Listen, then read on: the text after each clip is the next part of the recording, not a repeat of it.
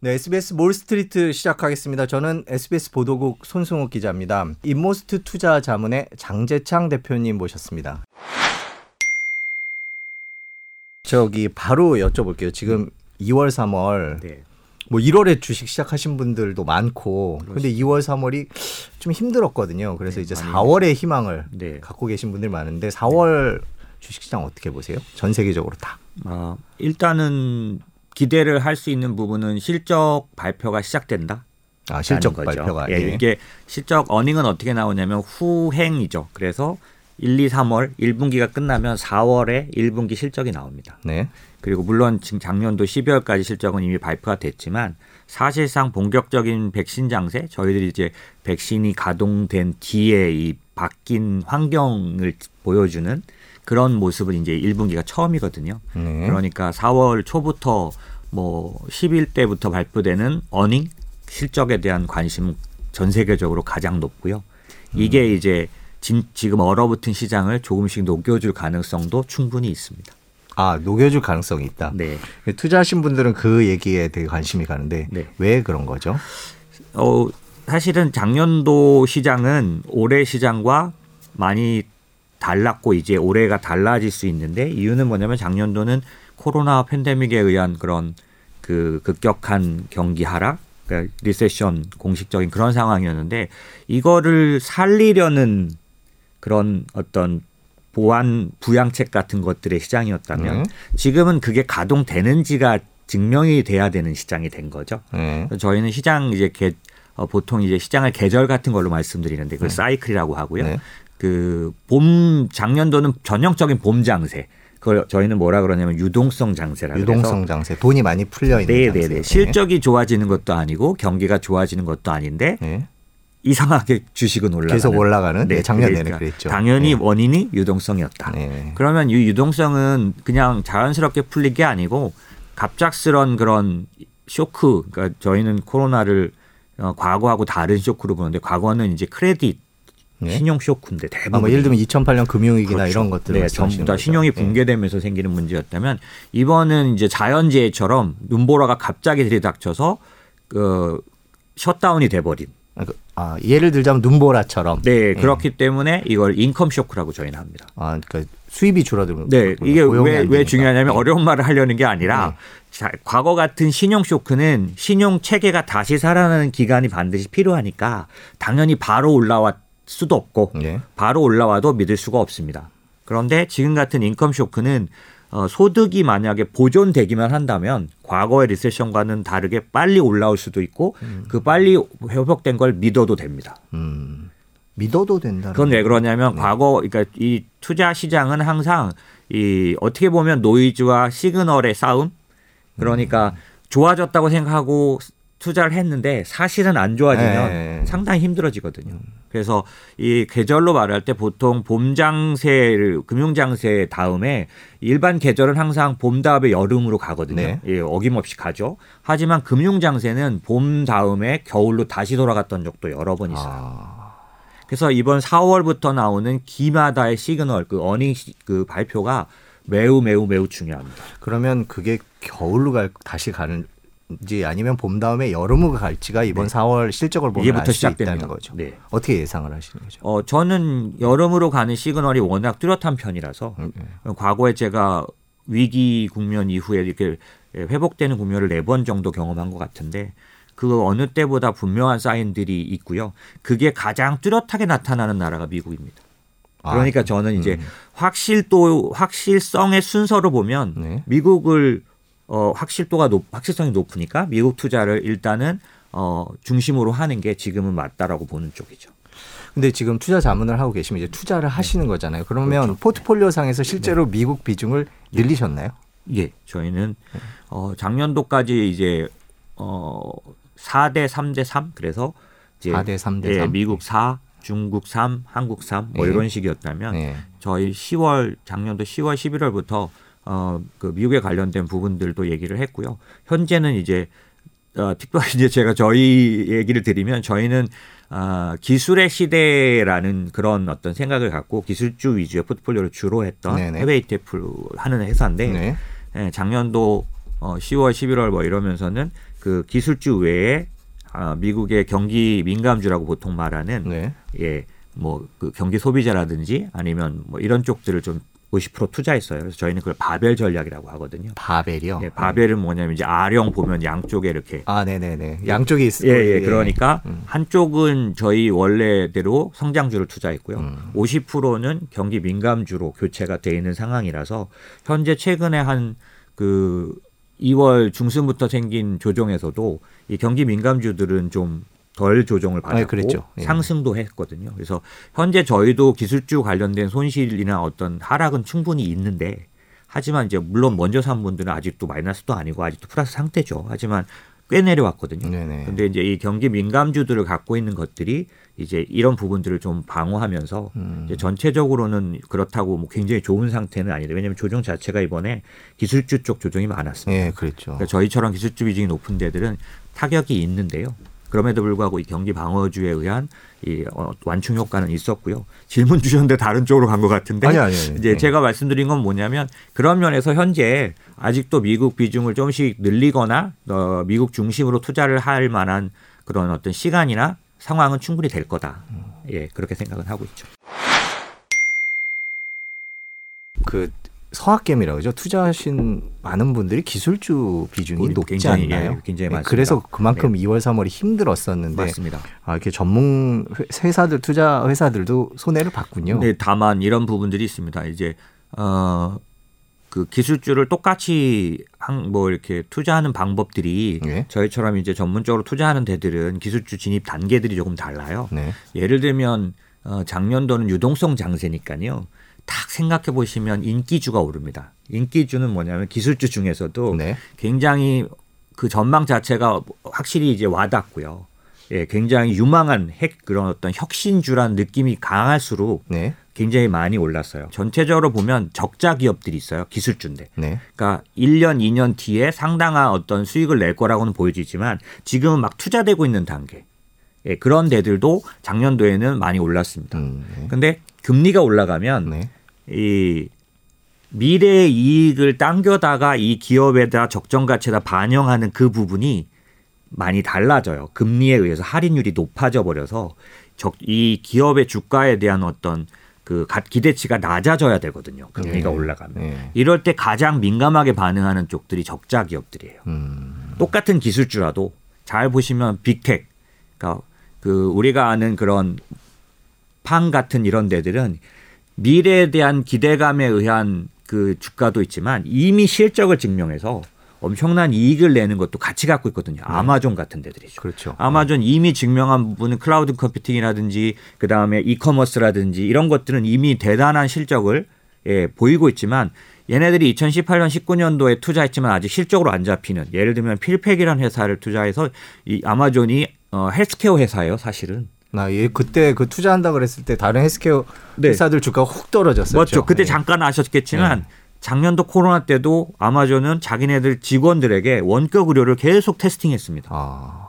미국의 원격 의료 시장이 굉장히 유망하거든요. 왜냐하면 의료비나 이런 게 굉장히 높고 음. 예, 취약계층도 많으니까요. 근데 그 원격 의료를 하기 위해서 아마존은 계속 테스트를 하고 있지만 얘는 실적으로 안 잡혀요. 왜냐면 직원들에게 하는 네. 상태거든요.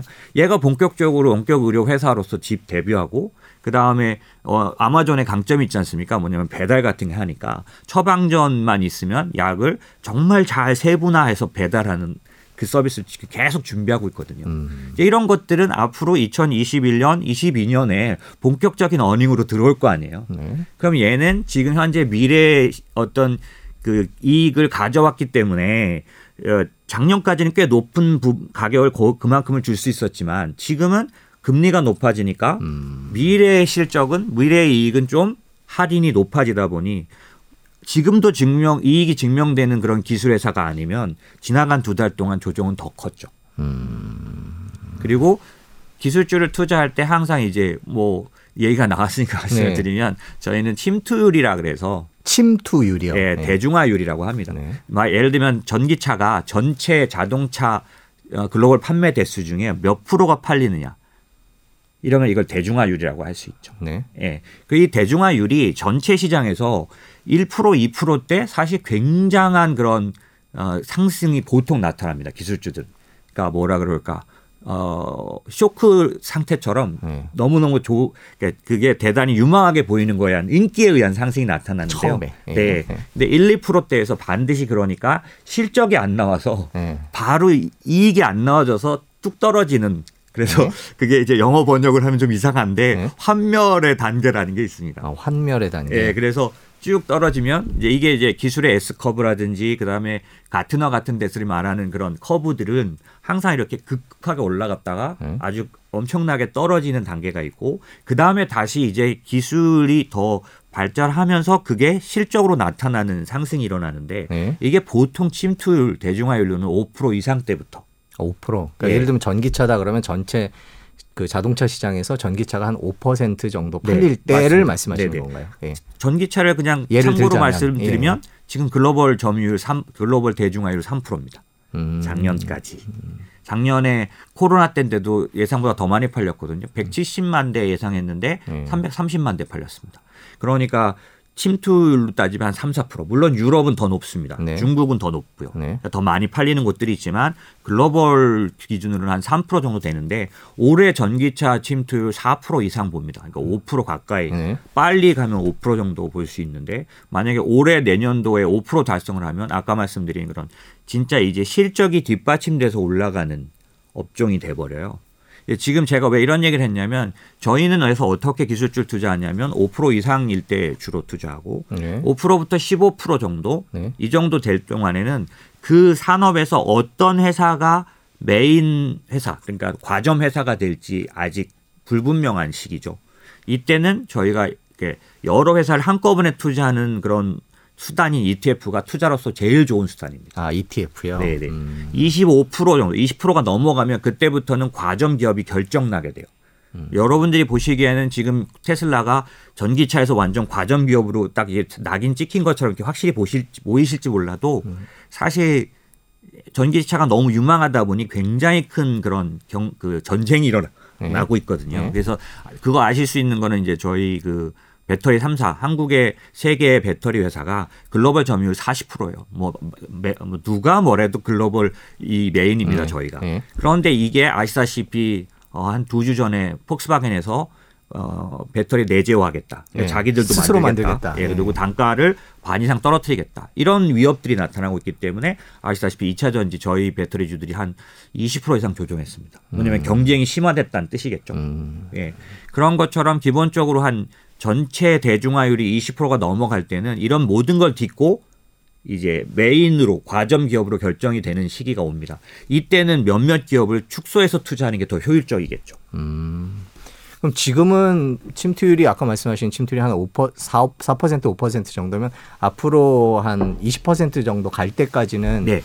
치열하게 경쟁이 벌어지고 그렇게 보셔야 됩니다. 예, 뭐 우리 현대차도 할 거고 폭스바겐도 최근에는 뭐 테슬라를 유럽에서 이겼다라는 얘기도 나오는데 뭐 맞습니다. 이렇게 경쟁이 막 벌어지니까 투자자 입장에서 어느 한 회사를 투자하는 건 조금 위험할 수도 맞습니다. 있겠군요. 그래서 지금 말씀드린 거에 좀 이어서 말씀을 드리면 만약에 전기차 산업이 투자할 때가 됐다라고 하려면 아까 말씀드린 것처럼 대중화율 침투율이 5% 이상 됐을 때가 투자해도 됐다라고 생각이 되고 이 투자를 할 때 그 전기차만 해도 한 세네 개 부분의 그런 value chain을 갖고 있는 거죠. 이게 뭐냐면은 어, 기존의 자동차 회사들처럼 이 완성차를 만드는 하나의 value chain이 있고요. 전기차 안에서도 두 번째는 배터리. 왜 배터리 회사가 자꾸 이 전기차와 관련돼서 나오냐면 이 전기차 전체에서 30%를 차지하는 게 배터리예요. 가격에서. 예. 예. 그리고 지금 가격을 더 이상 줄일 수 있는 부분에서는 제일 큰 폭이 배터리에서 나옵니다. 그거 외에 이제 powertrain이 있고 뭐 이런 것들로 구성되어 있는데 이 value chain들 중에서 지금처럼 전기차가 본격적인 상승 국면에 들어간다면 확장 국면에 들어간다면 투자자는 어떻게 바라봐야 되냐면 이 전기차 전체 배- value chain 중에 어디를 투자하는 게 가장 좋을 것인지. 음, 예를 들면 지금 현대차가 오르는 것 중에는 네. 그 value chain 중에 완성차로서 가치가 제일 높다. 그러니까 그 테슬라 진영이 있고 반 테슬라 진영이 있는데 네. 전기차는 재밌습니다. 네. 그반 테슬라 진영에서는 현대차만큼 완성차로서 그 경쟁력을 가진 전기차에 대해서 말하는 겁니다. 네. 이 대가 없다. 이게 이제 글로벌리 어느 정도 인정을 받기 때문에 지금 현대차도 이제 어느 정도 높아졌었는데 그거 말고도 아까 말씀드린 배터리 회사를 투자할 수도 있고 네. 배터리 안에서도 사실은 부품이라든지 이래서 뭐 전해질 뭐 이런 그 배터리 안에 네, 또 배터리 그러니까 소재주들이 또 있거든요. 음. 그러면 사실은 전기차의 확실한 성장 국면이 올해 내년에 이루어졌을 때 그 중에서 진짜 수익률이 좋았던 건 배터리일지도 수도 있고 사실상 소재일 수도 있고요. 그 다음에 미래를 보고 완성차가 제일 많이 올라갈 수도 있거든요. 왜냐하면 경쟁력이 있다. 폭스바겐 같은 데들은 그런 의미를 지금 갖고 있는데 그런 것들을 생각해야 하는 거고 그 전에 이제 기대감으로 오르던 작년도 시장에 비해서는 더 구체적으로 실적의 어떤 것들을 감안하면서 투자가 들어가는 그런 시즌으로 이게 이제 여름은 여름 장세, 실적 장세는 전형적인 그런 장세입니다. 금리도 높고 네. 그러니까 지금도 어 작년도 코로나 정점에서 0.5 이게 제가 말씀드린 건 미국 10년물 금리. 그러니까 글로벌에서는 그 투자에서는 그걸 주로 따지니까 네. 10년물 금리로 봤을 때 0.5였는데 지금 1.7까지 와 있으니까. 예. 그리고 올해 들어서 1월 중순부터 수직으로 올랐어요. 1%였던 게 지금 1.7, 0.7을 그냥 이렇게 올라가는 속도는 저도 절 잘 본 적이 없는. 어. 예, 그러니까 위협적인 게 된 건 맞습니다. 네. 근데 이게 이대로가 아니라 경기가 좋아지면 반드시 금리는 따라오르도록 돼 있는데 그 이유는 당연히 그 이 금리에 들어가 있는 여러 요인 이제 금리는 사실은 세 가지 정도로 나눠지는데 하나는 실질 단기 금리라는 거가 그러니까 그게 뭐냐면 연준이 조정하는 그 정책 금리입니다. 네. 발표하는 거. 네. 지금 현재 이제 뭐 0, 그 0.25에서 0.5라든지 이렇게 지금 금리를 전혀 안 올리고 있거든요. 요게 반영되고 또 하나는 어 기대 인플레이션 기대 지수라 그래서 저희는 BEI break-even inflation rate라고 말하는 네. 그게 뭐냐면 인플레이션을 사람들이 기대하는 걸 숫자화한 겁니다. 음. 요게 금리에 반영되고요. 세 번째는 실질 금 그 term premium이라 그래서 기간 금리. 요거는 뭐냐면 그, 그 금리를 좌우하는 그 금리를 움직이는 채권들에 대한 수급이 반영됩니다. 예를 들면 지금 금리가 빨리 오른 것 중에는 미국이 국채를 많이 발행할 거니까 금리가 올라갈 거다. 무슨 네. 말이냐면 국채를 많이 발행하면 가격이 떨어져요. 국채 가격이. 떨어지면 금리가 올라가는 걸로 나타나니까 이턴 프리미엄도 상당 부분 그 불확실성을 많이 반영했죠. 그 2조짜리, 3조짜리 인프라를 하는데 네.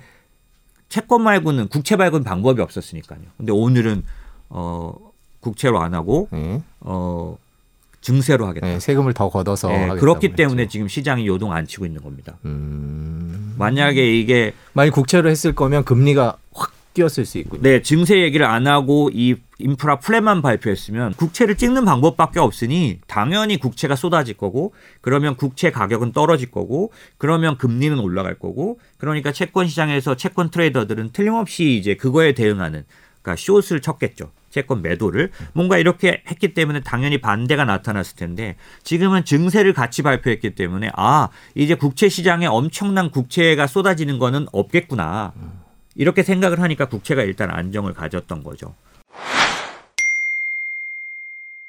그 만일에 그렇게 돼서 뭐 국채 금리도 좀 안정이 되고 바이든 저- 행정부가 그렇게 인프라스트럭처에 대해서 투자를 하고 그러면 4월의 장세는 좀 보탬이 되지 않을까요? 어제 나스닥도 많이 올랐던데 네. 보니까요. 일단 첫 번째 팩트는 금리가 안정을 가져가면 그 기술주들이 금리에 민감해서 빠졌던 부분들은 안정을 찾겠죠. 음. 그런 측면에서는 긍정적. 두 번째 인프라 이 플랜이란 것 자체가 고용에 대한 부분, 그 다음에 여러 중소기업을 살리는 부분이 크다 보니 당연히 최근에 한 한두 달 동안 미국은 거의 중소형주 장세였습니다. 기대감도 있고 저희는 이제 ETF 투자하기 때문에 ETF는 한 두세 가지 방법이 있어요. 이번에 시가총액 가중 방식, 동일 가중 방식.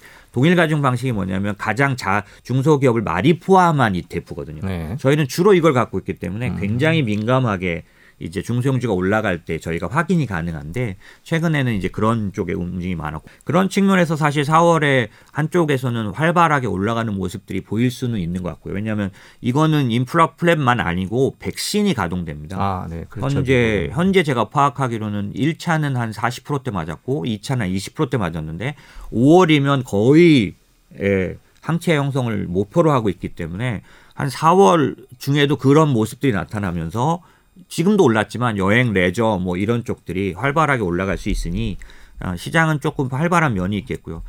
이건 굉장히 긍정적인 면.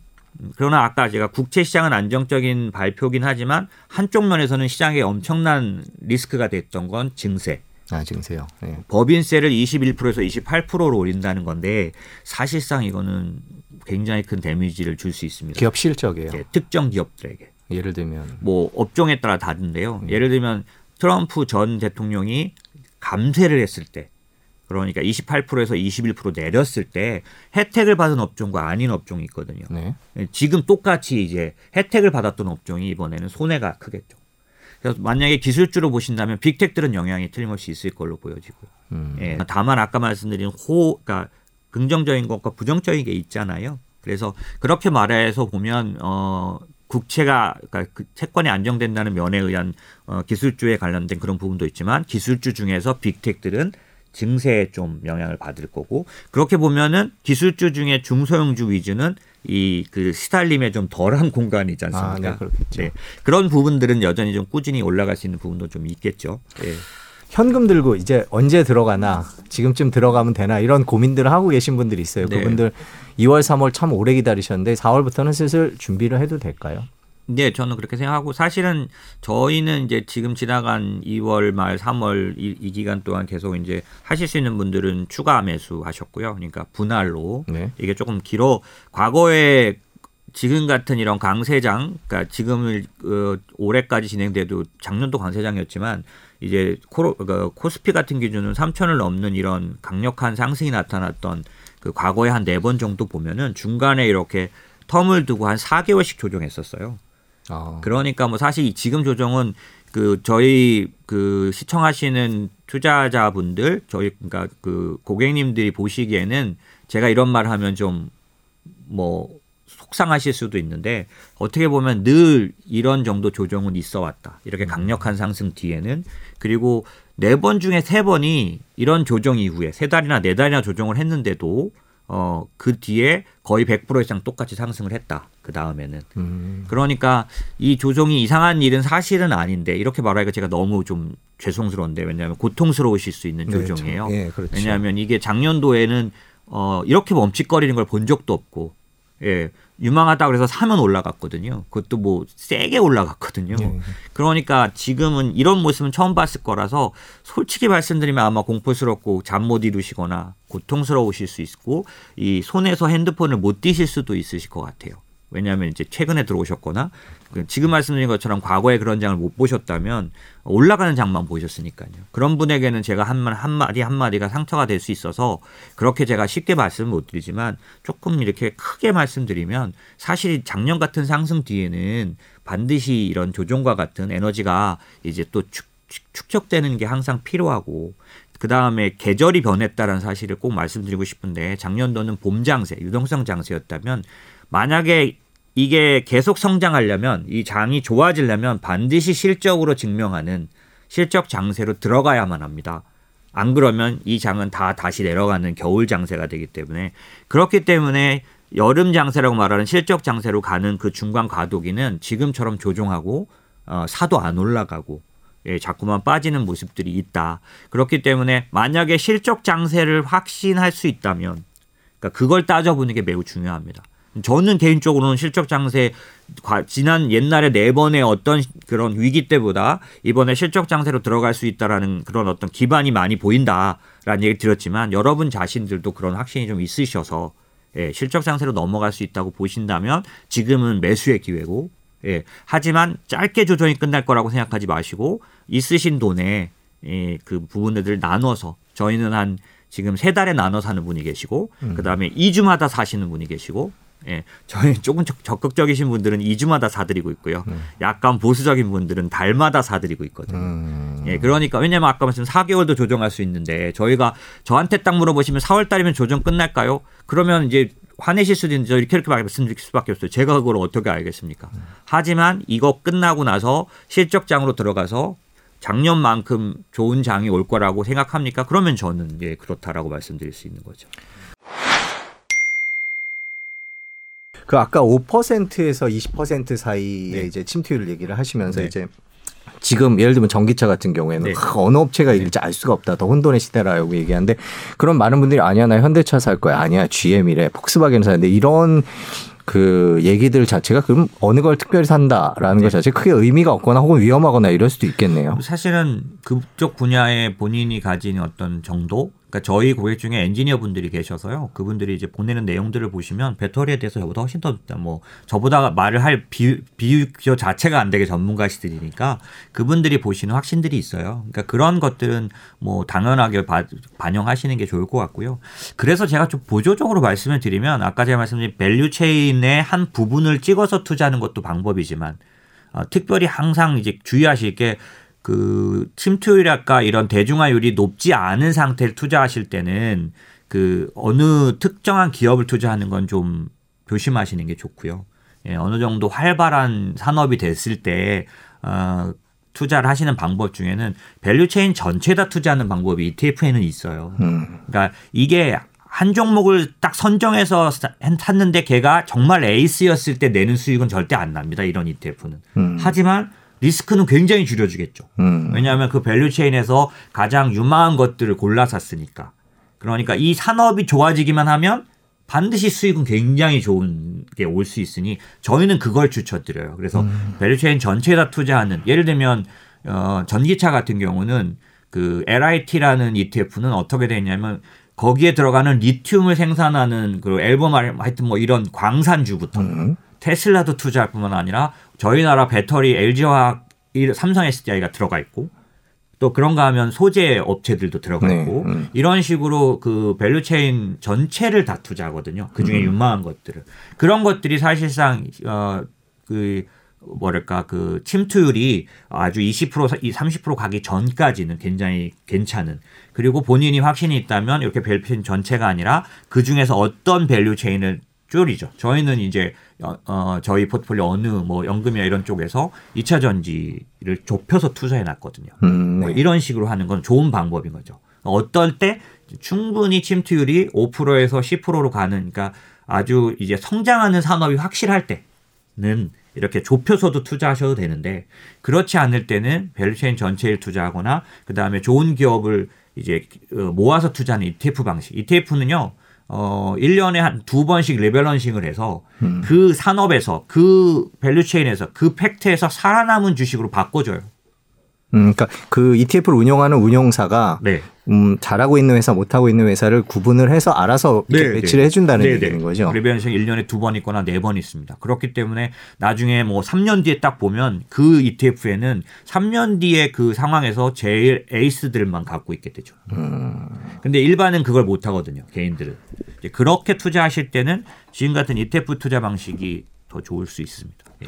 우리나라 분들이 테슬라를 되게 많이 사셨어요. 그 테슬라 가격은 또 여러 가지 이유로 오르락 내리락 하고 있고. 네. 저는 이제 테슬라를 어, 어, 과거 한 2, 3년 동안 계속 제가 기회만 생기면 말을 했는데 테슬라 전 자동차 회사로 보고 있질 않아요. 네. 그래서 그 자동차 회사의 경쟁력으로 보면 사실 또 너무 비싸겠죠. 그런데 이제 테슬라의 특징은 어떤 게 있냐면 그러니까 테슬라가 3년 뒤, 5년 뒤에도 이, 이 value chain에서 혹은 이 전기차 산업에서 그 아주 주된 기업이 될 거라고 제가 어느 정도 확신하고 있는 부분들이 뭐냐면 이 전기차 자체가 데이터 관련된 빅데이터 관련된 form factor 같은 그런 어떤 그 뭐라 그럴까요? 어 일반적인 어, 자동차의 개념을 넘어서서 뭐 예를 들면 이런 거죠. 스마트폰이 모든 기술의 집약 그 device가 됐던 것처럼.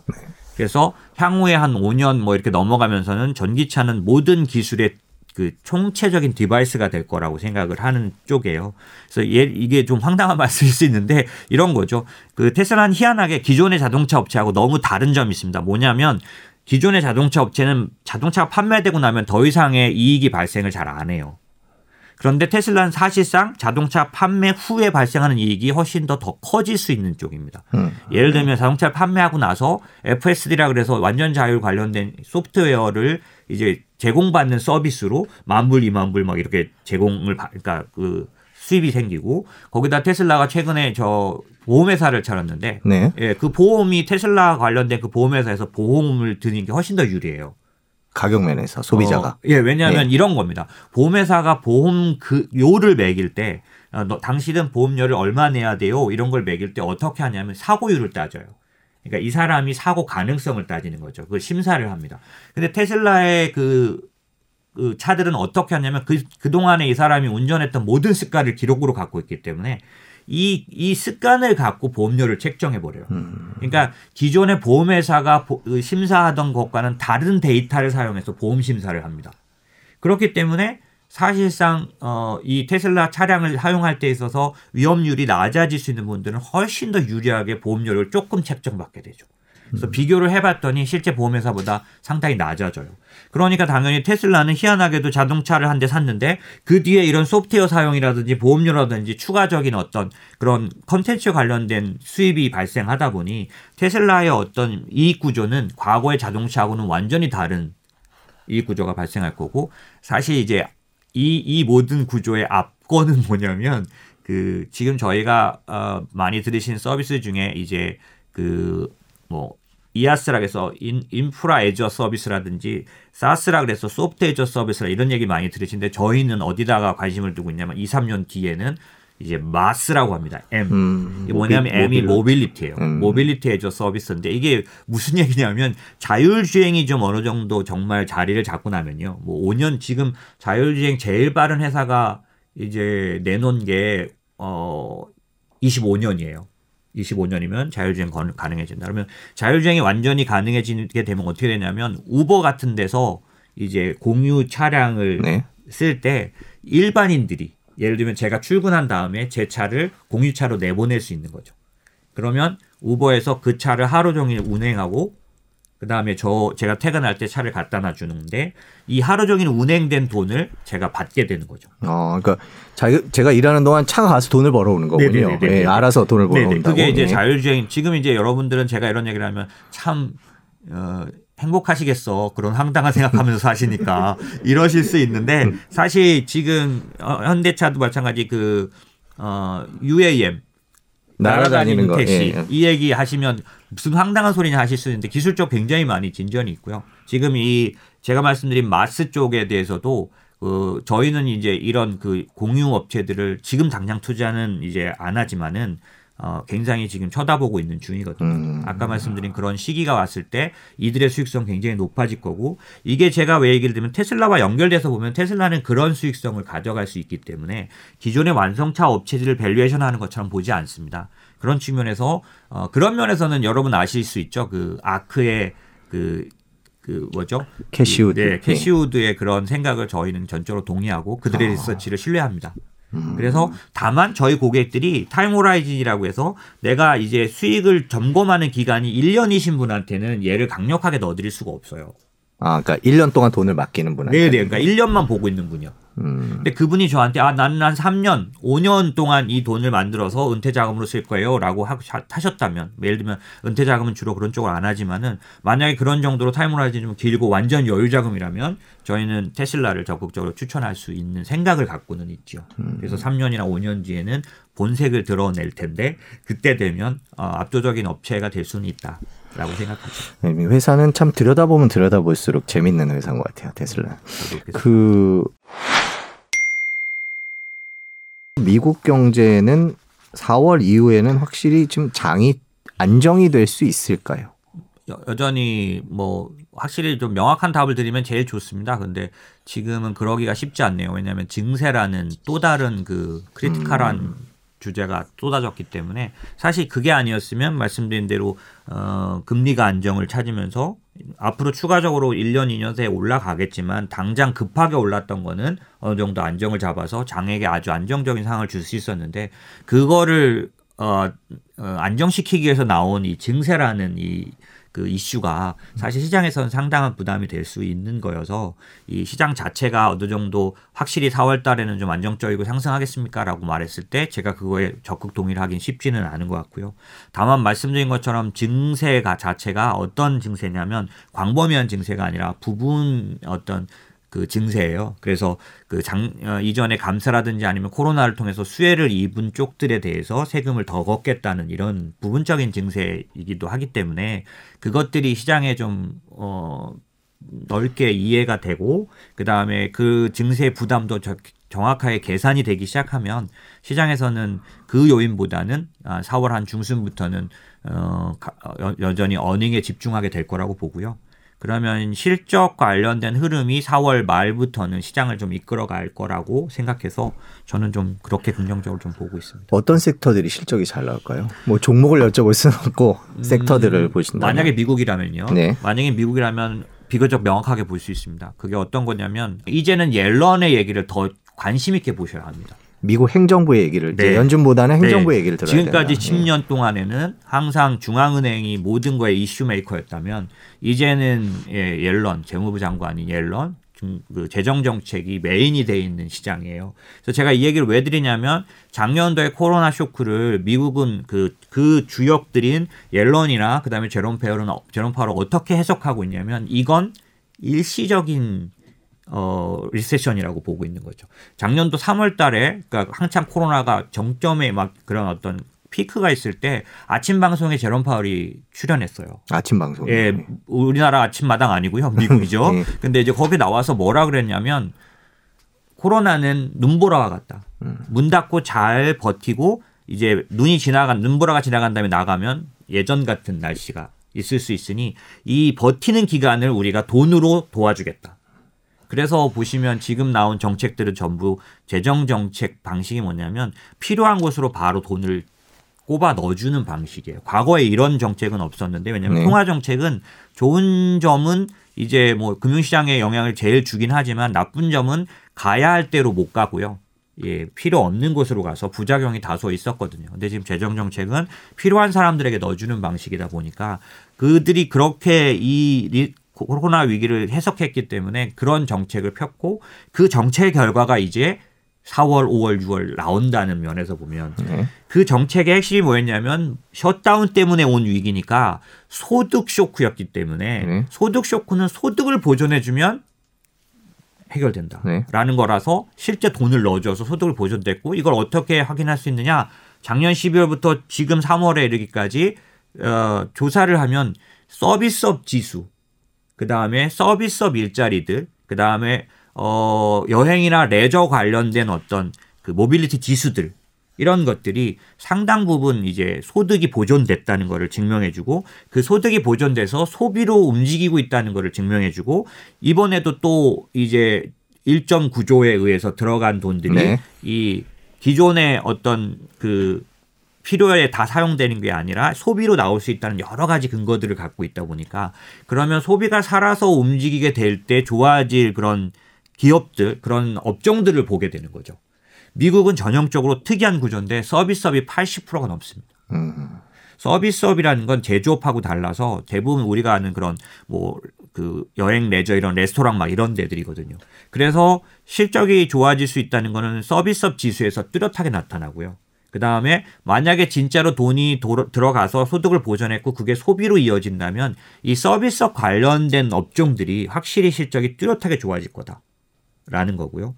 이 좀 전에 그 말씀 나눈 바이든의 인프라 정책이나 이런 것들이 다 어느 쪽들이냐면은 일자리를 만드는 정책이에요, 사실은요. 네. 그래서 인프라 정책은 전통적인 인프라가 있고 사회적 인프라가 있고 이렇게 나눌 수 있는데 지금 거의 전통적인 인프라에 굉장히 많이 어, 투자된 걸로 오늘 발표 났고 특이한 건 이제 반도체도 이제 투자하겠다 뭐 이렇게 돼 있는데 그러다 보면 어떤 게 있냐면 소재, 산업 이런 쪽들은 기업들이 엄청나게 살아납니다. 음. 그리고 이제 어, 만약에 투자를 직접적으로 하시는 분이라면 당연히 인프라가 일어나려면 뭐, 뭐가 제일 많이 움직일까요? 땅 파고, 그러니까 중장비부터 해가지고 음. 그런 면에서 캐터필라가 지금 신고가 되는 네, 건 네. 정상적이죠. 그래서 이런 일, 이런 데들은 예상을 할 수 있습니다. 실적이 확실히 좋아지겠구나. 음. 그렇다고 보면 그쪽에 대한 투자를 갖고 있는 게 어떤 면에서는 되게 이제 안전판이 있는 투자겠죠. 근데 이제 말씀하신 그런 것들이 이미 많이 올랐다라는 얘기도 있습니다. 뭐 지금이라도 사야 되나 뭐 여행주, 항공주 이런 거 고민하시는 분들이 있어요. 네네. 어떻게 보십니까? 물론 뭐 종목에 따라 좀 다르긴 하겠지만. 그 업종을 약간 다르게 봐서 저희는 항공이나 은행을 사지는 않았습니다. 아, 네. 왜냐하면 이제 은행 같은 경우는 저희는 어떻게 보냐면 이제 기술에 의해서 핀텍이 주도하는 세상으로 바뀌고 있다고 보기 때문에 네. 금융에서 배당도 많이 할 수 있고 이런 건 있겠지만 금융업이 저희는 국영제로 봐요. 아, 죄송한 네. 얘기지만 네. 그래서 은행 잘 안 삽니다. 음. 이제 그렇게 생각하는 부분이 있고 항공도 어떤 면이 있냐면 이게 백신으로 인해서 이 움직임이 살아나더라도 해외 여행은 쉽지 않을 거예요. 음. 그런 그러니까 예를 들면 어, 해외여행으로 먹고 사는 업이 여러분 생각보다 어떤 쪽이냐면 컨퍼런스 산업이에요. 아, 이게 컨퍼런스는 다 회사가 대주는 돈으로 움직이거든요. 그래서 비행 항공에도 그쪽이 죽으면 항공이 살아나지 못합니다. 음, 예, 이거 뭐 부분적인 얘기지만요. 그리고 사실 이 컨퍼런스로 인해서 여러 가지 분야들이 이제 움직이는데 이게 글로벌 컨퍼런스 못할 것 같아요. 음. 미국 내에서 local 여행은 굉장히 많아지겠지만 그런 면에서 보면 여행사들, 그러니까 여행사나 항공사도 차별적으로 좋아질 것 같고요. 네. 그렇기 때문에 저희는 항공 전체를 투자하는 건 잘 하진 않고 이제 반대로 저희가 리서치를 해보니까 어, 여행 레저 쪽은 아직도 좀 버퍼 있어 보이고요. 아, 버퍼가 있다는 얘기는 그러니까 조금 더 상승, 오를 예, 여력이 있다. 거죠. 예. 예. 아, 미- 한국의 여행주는 저희가 안 사는데 음. 이제 한국은 굉장히 그 인건비 구조로 돼 있습니다. 음, 근데 미국의 여행사들은 아시다시피 뭐, 뭐 부킹닷컴 뭐 이런 닷컴, 예, 여러 다 가지 닷컴들이 네, 있죠. 기술이 네. 많이 개입돼 있어서 음. 저희는 뭐 개인적으로 이런 쪽 투자합니다. 여행 관련된 기술주들. 음, 뭐 이런 이런 식의 투자를 하니까 음. 그런 면에서는 저희는 아직 투자할 수 있다고 보고 있죠. 식음료는 어떻습니까? 뭐 아무래도 이제 미국 같은 경우에는 백신이 빠르게 네. 이제 맞고 있는데 그- 식음료 같은 경우도 이렇게 볼 수 있을 것 같아요. 예를 들면 그 어, 레스토랑 체인 같은 것들도 거기에 다 들어갈 거 아닙니까? 네. 맥도날드 뭐 이런 거 다 들어가지 않겠습니까? 이제 그런 부분들로 보면은 당연히 활동 지수가 높아지니까 당연히 매출이 올라가는 부분이 따라올 수 있는데 그게 이제 그 뭐라고 말할 될까요? 그 어, 필수 소비재로서 올라간 부분이 있어요. 음, 그러니까 코로나지만 소비해야 됐던 것들. 얘들은 이미 코로나 때 수혜를 입었겠죠. 그러니까 사람은 못 만나도 주문해서 먹거나 이런 것들은 이미 많이 반영했겠죠. 근데 그게 아니라 진짜로 움직여야만 생기는 레스토랑 같은 데는 못 갔으니까요. 네, 예. 식음료 안에서도 그렇게 아주 구체적으로 그 셧다운 때문에 그 손해를 봐서 그거에 의해서 올라가는 쪽들은 상당히 올라갈 수 있는 부분이 있다고 보죠. 자 어, 오늘 어, 인모스트 투자자문의 장재창 대표 모시고 세계 경제 상황부터 알아봤습니다. 오늘 감사합니다. 긴 시간 내주셔서 네, 감사합니다. 네, 고맙습니다.